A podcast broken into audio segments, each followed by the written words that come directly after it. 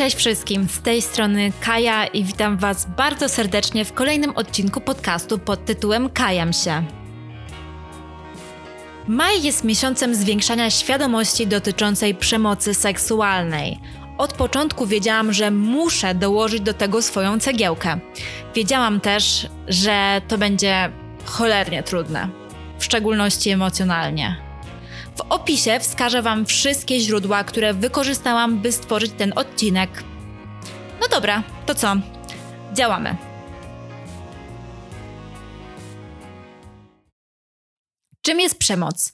Niby proste, ale jak za chwilę usłyszycie, trudniejsze niż to się wydaje, do zdefiniowania zjawisko możemy podzielić na kilka grup: przemoc fizyczną, psychiczną, ekonomiczną, seksualną, a także zaniedbanie i zaniechanie, które dotyczyć będą głównie osób zależnych, czyli nieletnich, starszych lub niepełnosprawnych fizycznie lub i psychicznie. Kiedy mówię przemoc seksualna, to prawdopodobnie najjaskrawszym w zbiorowej świadomości jej przykładem będzie gwałt. Potocznie jest definiowany jako stosunek seksualny bez zgody ofiary. Jednak literatura fachowa podkreśla, że oznacza on także stosunek seksualny i inne czynności seksualne, takie jak dotykanie, obnażanie, stosunek udowy, zmuszanie do seksu oralnego itp. bez zgody ofiary. O zgwałceniu możemy mówić również w przypadku, gdy stosunek lub inna czynność seksualna odbyła się za zgodą ofiary. Jednakże ta ofiara z powodu nieletności, nieświadomości lub zależności nie była w stanie wyrazić sprzeciwu. Ja myślę, że na to też można spojrzeć inaczej, a mianowicie, czy tak naprawdę osoba, która jest nieletnia, czy nieświadoma, albo znajduje się w stosunku zależności, czy ona w ogóle jest w stanie wyrazić taką świadomą zgodę? E, wielu badaczy argumentuje, że nie.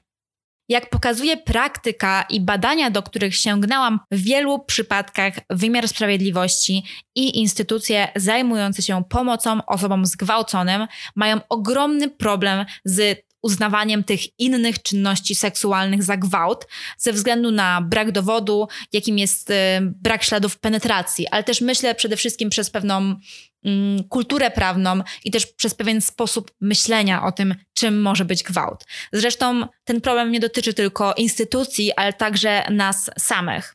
Spójrzmy na chwilę na dane, abyśmy wiedziały tak naprawdę z jakiego rodzaju zjawiskiem się spotykamy, jaka jest jego skala. 33% kobiet doświadczyło przemocy fizycznej lub seksualnej po ukończeniu 15 roku życia. W skali Unii Europejskiej ten odsetek odpowiada 62 milionom kobiet. 22% kobiet doświadczyło przemocy fizycznej lub seksualnej ze strony partnera a uwaga, aż 75% kobiet zajmujących najwyższe stanowiska w kadrze menedżerskiej, będąc w pracy, doświadczyło zachowań stanowiących molestowanie seksualne. Niestety, według badań szacuje się, że liczba gwałtów jest mniej więcej dziesięciokrotnie wyższa niż to, co przedstawiają policyjne czy sądowe statystyki. Z badań przeprowadzonych przez Beatę Gruszczyńską w roku 2004 wynika, że przemocy fizycznej i seksualnej doświadcza w Polsce 800 tysięcy kobiet, zaś 150 ginie rocznie w wyniku tzw. Tak nieporozumień domowych. Tutaj polecam Wam przeczytać zbiór reportaży Polska odwraca oczy Justyny Kopińskiej, by dokładniej przyjrzeć się temu, jak wygląda morderstwo w domu i działalność policji w tym zakresie. Nie ma co się oszukiwać. Problem systemowy w Polsce jest ogromny. Posłuchajcie, co odkrył Andrzej Dominiczak. W raporcie z badania pracownic i pracowników prokuratury i policji, opublikowanym w roku 2000, podaje on następujące dane. Prawie 38% prokuratorów i prawie 45% policjantów było zdania, że kobieta nie ma prawa przerwać niechcianego kontaktu i w tym wypadku nie ma mowy o gwałcie. Natomiast wymuszenia stosunku za pomocą presji innej niż fizyczna, na przykład przez podanie środków farmakologicznych, nie uważa za gwałt aż prawie 30% prokuratorów i prawie 40% policjantów. Z kolei doprowadzenia do obcowania płciowego wbrew woli osoby poszkodowanej przy użyciu przemocy lub groźby jej użycia za zgwałcenie nie uważa prawie 19% prokuratorów i 33% policjantów.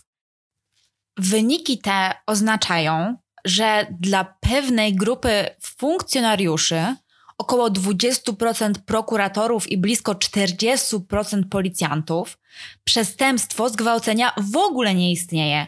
Nie ma bowiem zachowań, które skłonni byliby za zgwałcenie uznać.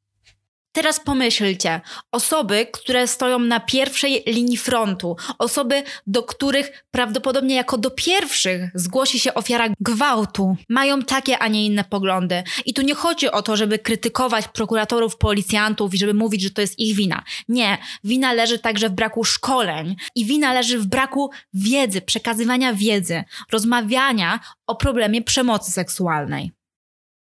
Nie mogłam więc nie skorzystać z tego, że mój tata jest byłym żardarmem i tym samym zna to środowisko bardzo dobrze. Sam zresztą zajmował się sprawami przemocy seksualnej. Postanowiłam zadać mu kilka pytań. Włączam nagrywanie. Moje pierwsze pytanie jest takie, czy podczas Twojej pracy w żardarmerii bądź e, czy wśród Twoich kolegów w policji słyszałeś o jakichś szkoleniach związanych z taką wrażliwością, o tym jak przyjmować takie zgłoszenie dotyczące przemocy seksualnej? Za moich czasów nie było takich szkoleń. Kiedy służyłem w żandarmerii, to wszystko zależało od indywidualnego podejścia funkcjonariuszy wykonujących czynności w przypadku takich e, zdarzeń rodzinnych bądź zdarzeń o charakterze przemocy seksualnej. I to wszystko zależało w, tylko i wyłącznie od wrażliwości tych funkcjonariuszy. W tej chwili wiem, że takie szkolenia są prowadzone i, i uczy się e, funkcjonariuszy, jak mają się zachowywać w przypadku takich e, zdarzeń. I jakie w Twojej ocenie najczęściej były błędy popełniane w przypadku przyjmowania takich zgłoszeń? Oh, najczęstsze błędy były związane z nieprawidłową oceną sytuacji albo z taką źle, źle rozumianą e, wewnętrzną solidarnością mundurową że mm, nie podejmowało się czynności oficjalnych, tylko raczej te czynności zmierzały do tego, żeby uspokoić sytuację tak, tą bezpośrednią, która, która była w trakcie interwencji, a nic z tego nie robiło się e, takich e, formalnych czynności, tak? Czyli masz na myśli sytuacje, w których e, na przykład przemoc występowała e, w domu jakiegoś policjanta, tak? No tak, tak, tak, tak. Z reguły raczej kończyło się to powiadomieniem jego przełożonego niż wszczęciem jakichś oficjalnych e, czynności. Zresztą większość kobiet nie chce składać oficjalnych zawiadomień. W każdym razie tak było za moich czasów, jak ja służyłem, dlatego że ta mm, ochrona, która wtedy funkcjonowała, a w zasadzie nie funkcjonowała, bo nie było żadnej takiej ochrony procesowej dla tych kobiet, e, które potencjalnie mogły złożyć zawiadomienie o popełnieniu przestępstwa tak jak jest w tej chwili, że istnieje możliwość w bardzo szybkim tempie odseparowania e, małżonka i żony. Będzie istniała. no, będzie istniała. Czy nakazanie w trybie natychmiastowym po decyzji policjanta e, no, wyprowadzenie się z domu. To jeszcze jedno pytanie. Czy Proszę. przestępstwa seksualne były traktowane jako takie poważne przestępstwa? Mówię tu bardziej o takie podejście jakby funkcjonariuszy. To było, przez nas było, przez żandarmerię było każdym, za każdym razem traktowane to jako bardzo poważne przestępstwo i staraliśmy się w trakcie wykonywanych czynności, czy to przy gwałcie, czy przy jakiejś napaści seksualnej, czy wykorzystaniu seksualnym w rodzinie, Każdorazowo staraliśmy się wykonywać czynności w taki sposób, żeby pokrzywdzeni jak najmniej brali y, udziału w tych czynnościach, czyli żeby na przykład ograniczaliśmy się do jednego przesłuchania, oczywiście w, pod obecność y, biegłego psychologa. I to zawsze było przez nas bardzo poważnie traktowane. No, takie mieliśmy podejście. Super, bardzo Ci dziękuję. Niezależnie od tego, czy ofiara postanowi zgłosić przemoc na policję, nie możemy mieć wątpliwości co do tego, że doznana przemoc seksualna wywrze skutki. Mogą one być fizyczne, psychiczne czy emocjonalne. Czasami wręcz mogą wydawać się dziwaczne. W książce What We Talk About When We Talk About Rape Sohaila Abdulali wskazuje, że wiele ofiar przemocy seksualnej ma problem z chodzeniem do dentysty. Dlaczego? Prawdopodobnie dlatego, że jest to sytuacja takiego całkowitego obezwładnienia, poddania się woli drugiej osoby. Jeszcze długo po akcie przemocy możemy odczuwać szok, niedowierzanie, zażenowanie, ale także wstyd i poczucie winy mimo że to wyłącznie sprawca jest winny zadanej przemocy. I powtarzam, to zawsze wyłącznie sprawca jest winny zadanej przemocy. Nie jest winny nasz strój, nie jest winne nasze zachowanie, nie jest winny fakt, że spożywałyśmy alkohol, to zawsze gwałciciel gwałci. I w takich sytuacjach kluczowe może się okazać wsparcie psychologiczne. Postanowiłam więc wykorzystać kolejną członkinię mojej rodziny, tym razem moją mamę, która jest psychoanalityczką z ogromnym doświadczeniem. Pierwsze pytanie jest takie. Jeżeli dana osoba zgłosi się na przykład na policję i poinformuje o przestępstwie, jakim jest gwałt, w jaki sposób powinien zareagować policjant, żeby być jakby wrażliwym na specyfikę tej sytuacji? No, przede wszystkim e, powinien przyjąć zeznania bez cienia podważania tego, co się wydarzyło. Więc oczywiście jakby ma prawo zadawać pytania uszczegółowiające sytuację, jakby, do której doszło, natomiast no, bez sugerowania na przykład kobiecie, która to zgłasza, że no, w jakiś sposób sprowokowała na przykład e, takie wydarzenie, że dany mężczyzna e, no, spowodował nadużycie na jej osobie. No ale to myślę sobie, że w każde przesłuchanie tego powinno wymagać, że, no, y, że przyjmuje je policjant, a nie ocenia. Mhm. A czy też ważne, dlaczego ważne jest to, mówicie dużo o wtórnej wiktymizacji, która polega na tym, że kobieta jest zmuszana do tego, żeby kilkukrotnie opowiadać tą historię związaną z naruszeniem. Dlaczego ta wtórna wiktymizacja jest negatywna? No dlatego, że to cały czas przypomina e, danej osobie o traumie, jakiej doświadczyła. W związku z tym rzeczywiście powinno się unikać takiej sytuacji, że jeżeli kobieta e, no, Y, daje obszerne, obszerne sprawozdanie na temat tego, co się wydarzyło, no, powinno być to wystarczające do dla dalszego śledztwa dla organów, e, po to, żeby nie doprowadzać do kolejnej i kolejnej traumatyzacji e, danej osoby. Ponieważ każde przypominanie tego zdarzenia no, jest kolejną e, przeżywaną traumą. Cały czas trudno ta osoba nie może się jakby, no, można powiedzieć, oddalać od tego, nie może zacząć jakoś oswajać oswajać się i zapominać o tym. Oczywiście to mówię na skróty, bo praca u takiej, z taką osobą, na przykład terapeutyczna, y, długi czas trwa, ale to wcale nie znaczy, że cały czas jest przesłuchiwana i cały czas opowiada o tym zdarzeniu. Bardziej skupiamy wtedy uwagę na tym, co przeżywa wewnętrznie, że w ogóle ją coś takiego spotkało w życiu by no właśnie. się z tym pogodzić. Dzisiaj była premiera nowego filmu Sekielskich zatytułowanego Zabawa wchowanego. To jest kontynuacja tego um, filmu, który pojawił się rok temu dotyczącego pedofilii w e, kościele. I mhm. E, tam właśnie jeden z bohaterów zaczął opowiadać o tym, jak w wieku około 27 e, lat zaczął mieć palpitację serca, bolącą klatkę piersiową, jak zaczął się bardzo źle czuć i martwił się o swoje zdrowie mhm. nie był w stanie dotrzeć do przyczyn tego jakby mhm. biologicznych, mhm. dopiero kiedy trafił do terapeuty i powiedział mhm. o tym, mhm. że jako dziecko właśnie był ofiarą przemocy seksualnej przez księdza pedofila, to dopiero jakby mógł, że tak powiem, radzić sobie z tymi problemami fizycznymi. Więc moje pytanie jest takie, czy to, czy, czy, czy często właśnie takie traumy przejawiają się w taki niespodziewany sposób i jak się pracuje z takimi pacjentami? Oczywiście, że to, się, e, że to się często zdarza, natomiast myślę sobie, że bardzo często jakby no, działa coś takiego jak wyparcie, czyli jeżeli coś nas spotyka traumatycznego, to staramy się nie być w kontakcie z tym. I bardzo często w związku z tym różne traumy psychiczne, emocje e, są, jakby można powiedzieć, zamieniane na objawy w ciele.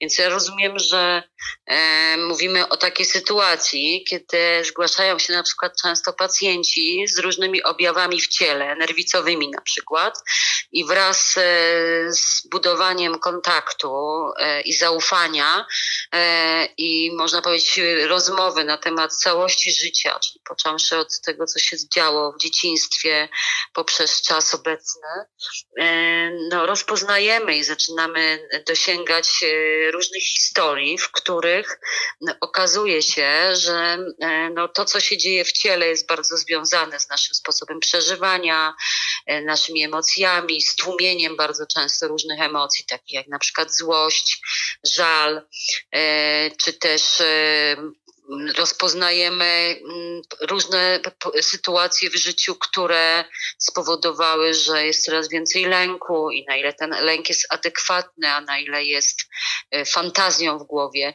Więc to wszystko jakby terapia ma za zadanie badać tak naprawdę i rozpoznawać i pomagać pacjentowi zrozumieć, co się dzieje w jego umyśle, w emocjach, ale też i w ciele. Bardzo dziękuję w takim razie. Bardzo proszę, było mi miło. Tak jak właśnie słyszeliśmy, często nasze traumy objawiają się w niespodziewany dla nas sposób. Dlatego jeszcze raz zachęcam do korzystania z profesjonalnej pomocy. W ramach przygotowywania tego odcinka poprosiłam także Was o przesłanie mi swoich historii przemocy. Zrobiłyście to, a ja przyznam, że przy niejednej płakałam. I Chciałabym Wam przeczytać dziś e, jedną z nich. E, pozostałe myślę, że też pojawią się już w przyszłości.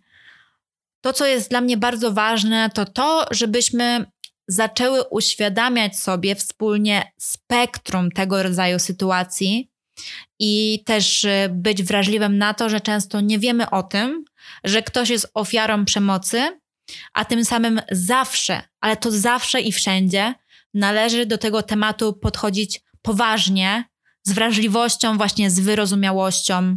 Zapraszam Was teraz do wysłuchania nadesłanej opowieści, którą przeczytam.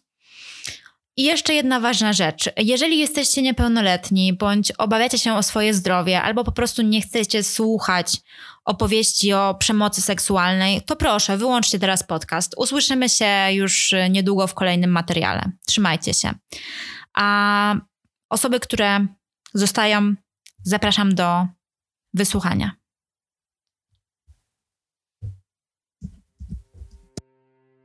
Miałam 14 lat i byłam z mamą u wujka i cioci, którzy mieszkali w górach i mieli tam swoją knajpę.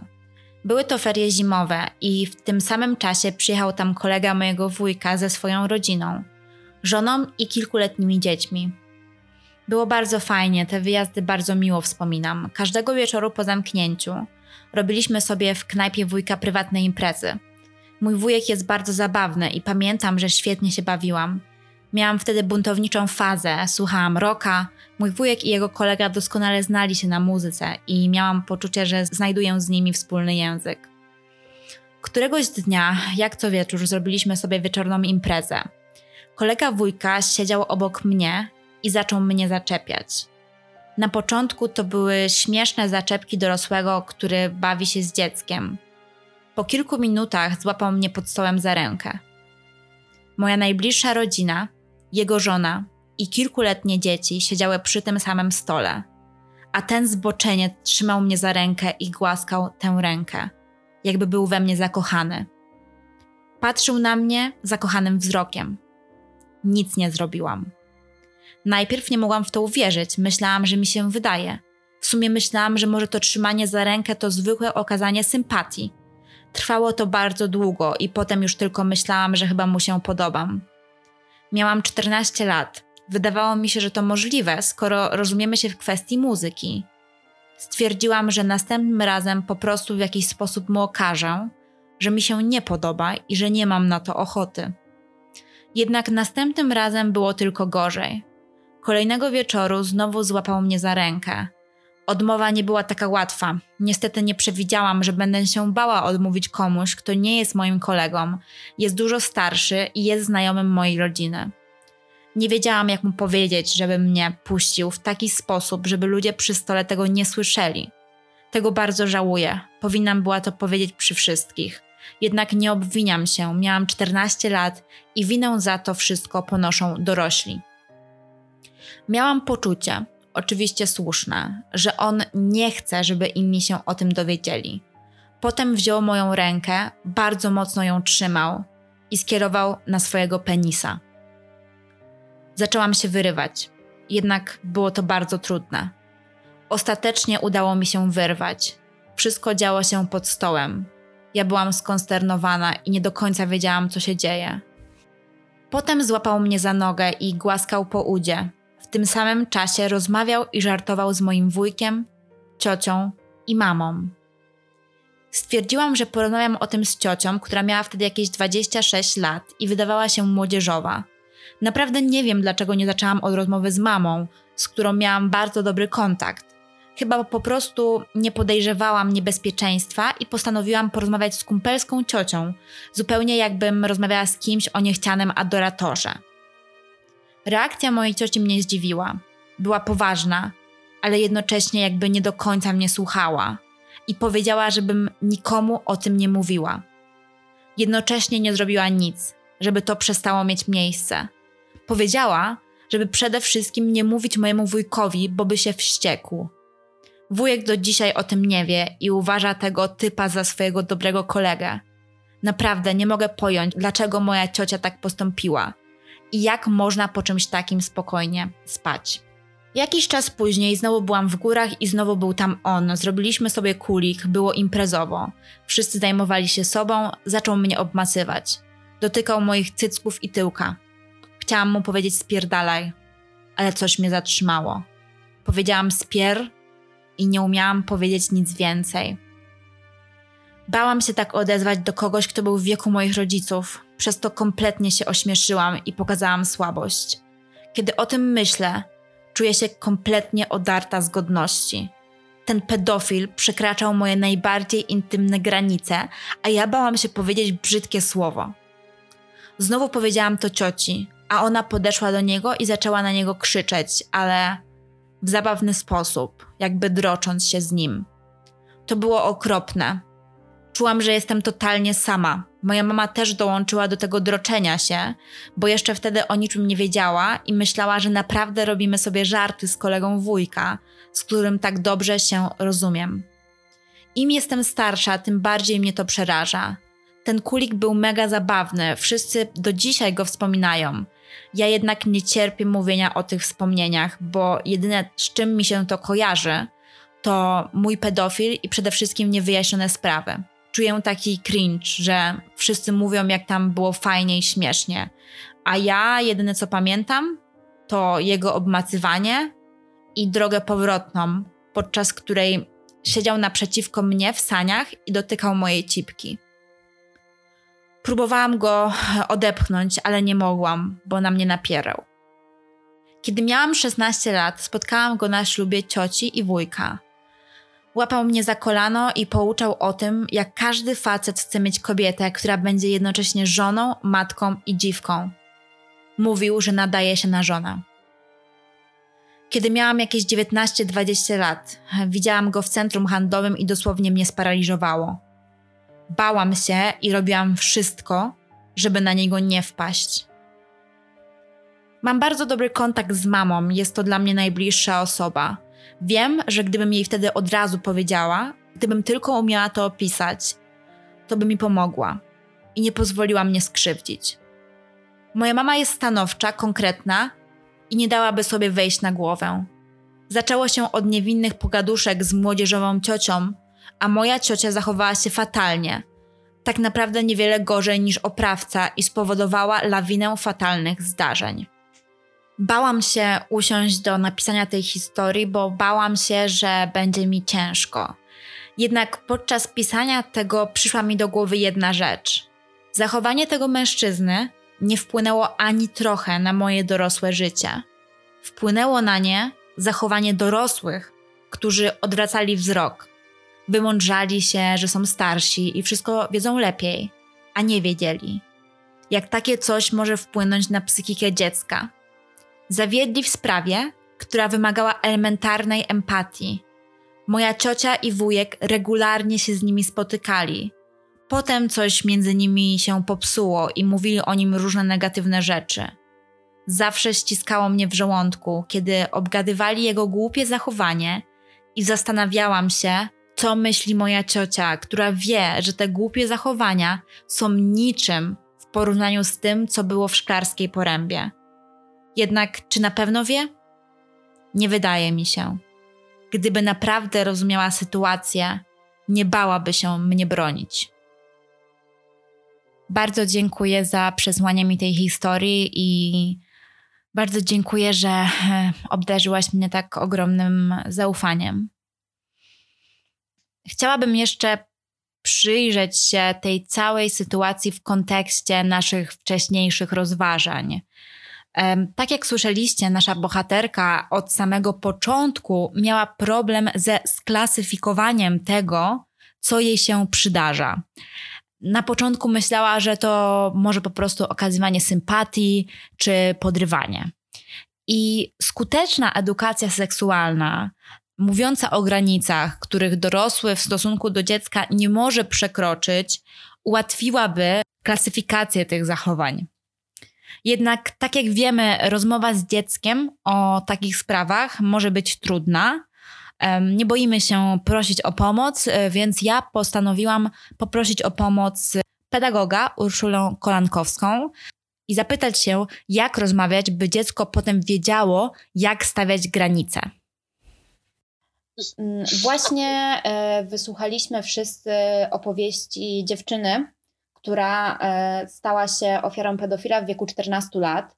I jednym z takich wyzwań, o których słyszymy, z którym ona się mierzyła, to była klasyfikacja tego zachowania. Wydawało jej się, że może, że przez to, że już jest taką wczesną nastolatką i że e, współdzielą ze swoim oprawcą zainteresowanie muzyką, to że może po prostu ona mu się podoba i że to są takie zwykłe zaloty. Więc moje pytanie jest takie: jak rozmawiać z dzieckiem na temat stawiania granic podczas procesu wychowywania go, żeby jeżeli dojdzie do takich sytuacji, to ono wiedziało, jak sklasyfikować tą sytuację i jak potem porozmawiać o tym z odpowiednią osobą. Odniosę się tutaj do właśnie tego poczucia bezpieczeństwa, ale też zaufania, że w momencie, kiedy, bo już jak się nie da obronić, w momencie, kiedy ktoś nas już dotknie, żeby to dziecko wiedziało, że to jest coś złego i e, miało taką relację z tym swoim opiekunem, żeby potrafiło pójść i, i mu powiedzieć. Dlatego powinno się rozmawiać z dzieckiem o, e, powinno się przeprowadzać edukację seksualną już od małego, uczyć dziecko, czym jest jego ciało, uczyć dziecko, co to jest miłość w takim znaczeniu też emocjonalnym, potem wraz z wiekiem i dojrzewaniem, co to jest e, fizycznym też, gdzie są granice tego, co ktoś może zrobić.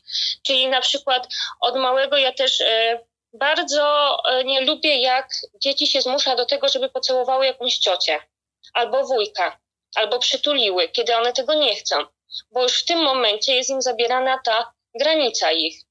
Tak? Tak. Jesteś? Też tego bardzo nie lubiłam, też tego bardzo nie lubiłam. Więc, więc chociażby zacząć od tego, żeby nie przymuszać dzieci do, do takich kontaktów, tak? Bo potem ono myśli, że ono musi tak zrobić że pocałuj ciocię, bo cioci będzie smutno, tak? Albo przytul się do wujka, bo wujkowi będzie smutno. Hmm.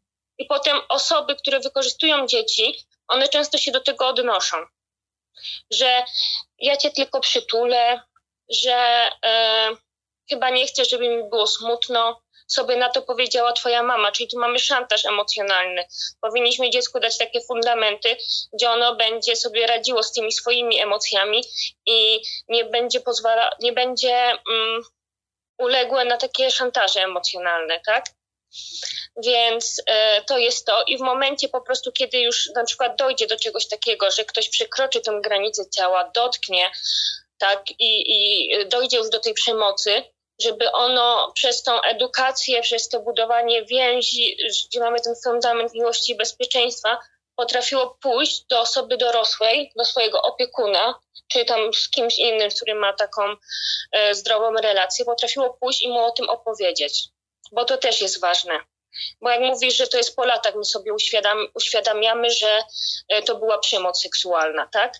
Tak, jeszcze w tej historii był taki bardzo tragiczny element, że ta dziewczyna faktycznie poszła do osoby dorosłej, bo poszła do swojej cioci. Mówi, że nie jest w stanie wytłumaczyć, dlaczego nie poszła do swojej mamy, że miały dobrą relację, ale jakby ciocia była młodsza, więc wydawała jej się taka bardziej przystępna. I ta ciocia niestety nie zareagowała w ogóle. Też osoby dorosłe, one często nie wiedzą, jak reagować w takiej e, sytuacji. I tutaj nie, nie, nie, nie idę do obrony tych osób, tylko do zrozumienia, bo przede wszystkim staram się e, zrozumieć działania ludzi. Bo ty zawsze powtarzasz, że jakby edukacja seksualna powinna zacząć się od rodziców, tak? Tak. I choćby właśnie, że, że oni czasem nie wiedzą, jak mają to zareagować, że komuś, nawet dzieciom stało się coś takiego, że ktoś coś takiego zrobił, że wolą to wyprzeć niż nieść ten ciężar. Tak, dlatego właśnie to też to, co mówisz, że powtarzam, że edukacja seksualna powinna zaczynać się od rodziców. Miała na przykład z mamą dobrą relację, ale to też była relacja matka-dziecko i na przykład y, może ta mama, nie wiem w jakim wieku też była ta mama, tak? Ale czasem wstydzimy się pójść do tego rodzica. No tak, jasne. Że, że to jest taki, y, że może być dobra relacja, ale ciekawe, czy był ten fundament, o którym mówiłam. Mm. Tak? I poszła nam tutaj, mówi, że poszła do młodszej, a ona na przykład ciotki, że, do, że młodsza jest, tak? A może ona w sumie nie udźwignęła tego. Powinna zareagować jako osoba dorosła, ale nie wiemy też, nie znamy jej historii i na przykład jak ktoś z nią rozmawiał o seksie, albo czy na przykład ona też nie miała jakichś doświadczeń złych z tym związanych. Więc to e, musiałabym poznać całą historię, ale e, nie jestem też tym jakoś zaskoczona chociażby właśnie z tego względu, co mówiłam, że nie znamy historii i, i e, osoby, w ogóle pokolenie mojej siostry na przykład, która jest ode mnie sporo starsza, ono też nie miało takiej edukacji, ani takich podstaw, nie było nawet dostępu do internetu i nie było wsparcia między e, innymi dziewczynami, takiego na przykład, jakie mamy teraz. Tym bardziej przerażające jest, że w polskim Sejmie stawia się znak równości między pedofilią i edukacją seksualną. Przecież to właśnie właściwie przeprowadzona edukacja może ratować dzieci od pedofilii. I gdy robi się z seksu tabu, gdy związany jest on ze wstydem, gdy wiedza o nim jest ograniczona, to tworzy się idealne warunki do nadużyć. To na tyle dzisiaj. Bardzo Wam dziękuję za wysłuchanie. Mam nadzieję, że Wam się podobało i jeżeli tak, to podawajcie dalej. E, tak jak mówię, realizuję ten podcast, ponieważ Chcę mówić o rzeczach, które są dla mnie ważne. Sama go montuję, sama go nagrywam, sama go piszę, więc y, ciągle staram się, żeby był lepszy. I nawet nie wiecie, jak doceniam Wasze wiadomości, że mega Wam się podoba, że każdy odcinek jest coraz lepszy. Też doceniam bardzo Waszą krytykę, że chcecie mniej muzyki, e, więc słuchajcie, bardzo, bardzo Wam dziękuję. Jeżeli chcecie obserwować moje poczynania na co dzień, to zapraszam Was do oglądania mnie na Instagramie Kaja Goluchowska. Piszę też regularnie dla ofeminin.pl, tam możecie znaleźć moje teksty. Ostatnio pisałam chociażby o medalu dla Zuzanny Wiewiórki oraz o przegranej Kidawy i o tym, czy jej płeć miała z tym coś do czynienia. Zapraszam Was serdecznie. Jeszcze raz dzięki, trzymajcie się i no co? Wspierajmy się dalej i bądźmy dalej dla siebie. Buziaki, pa!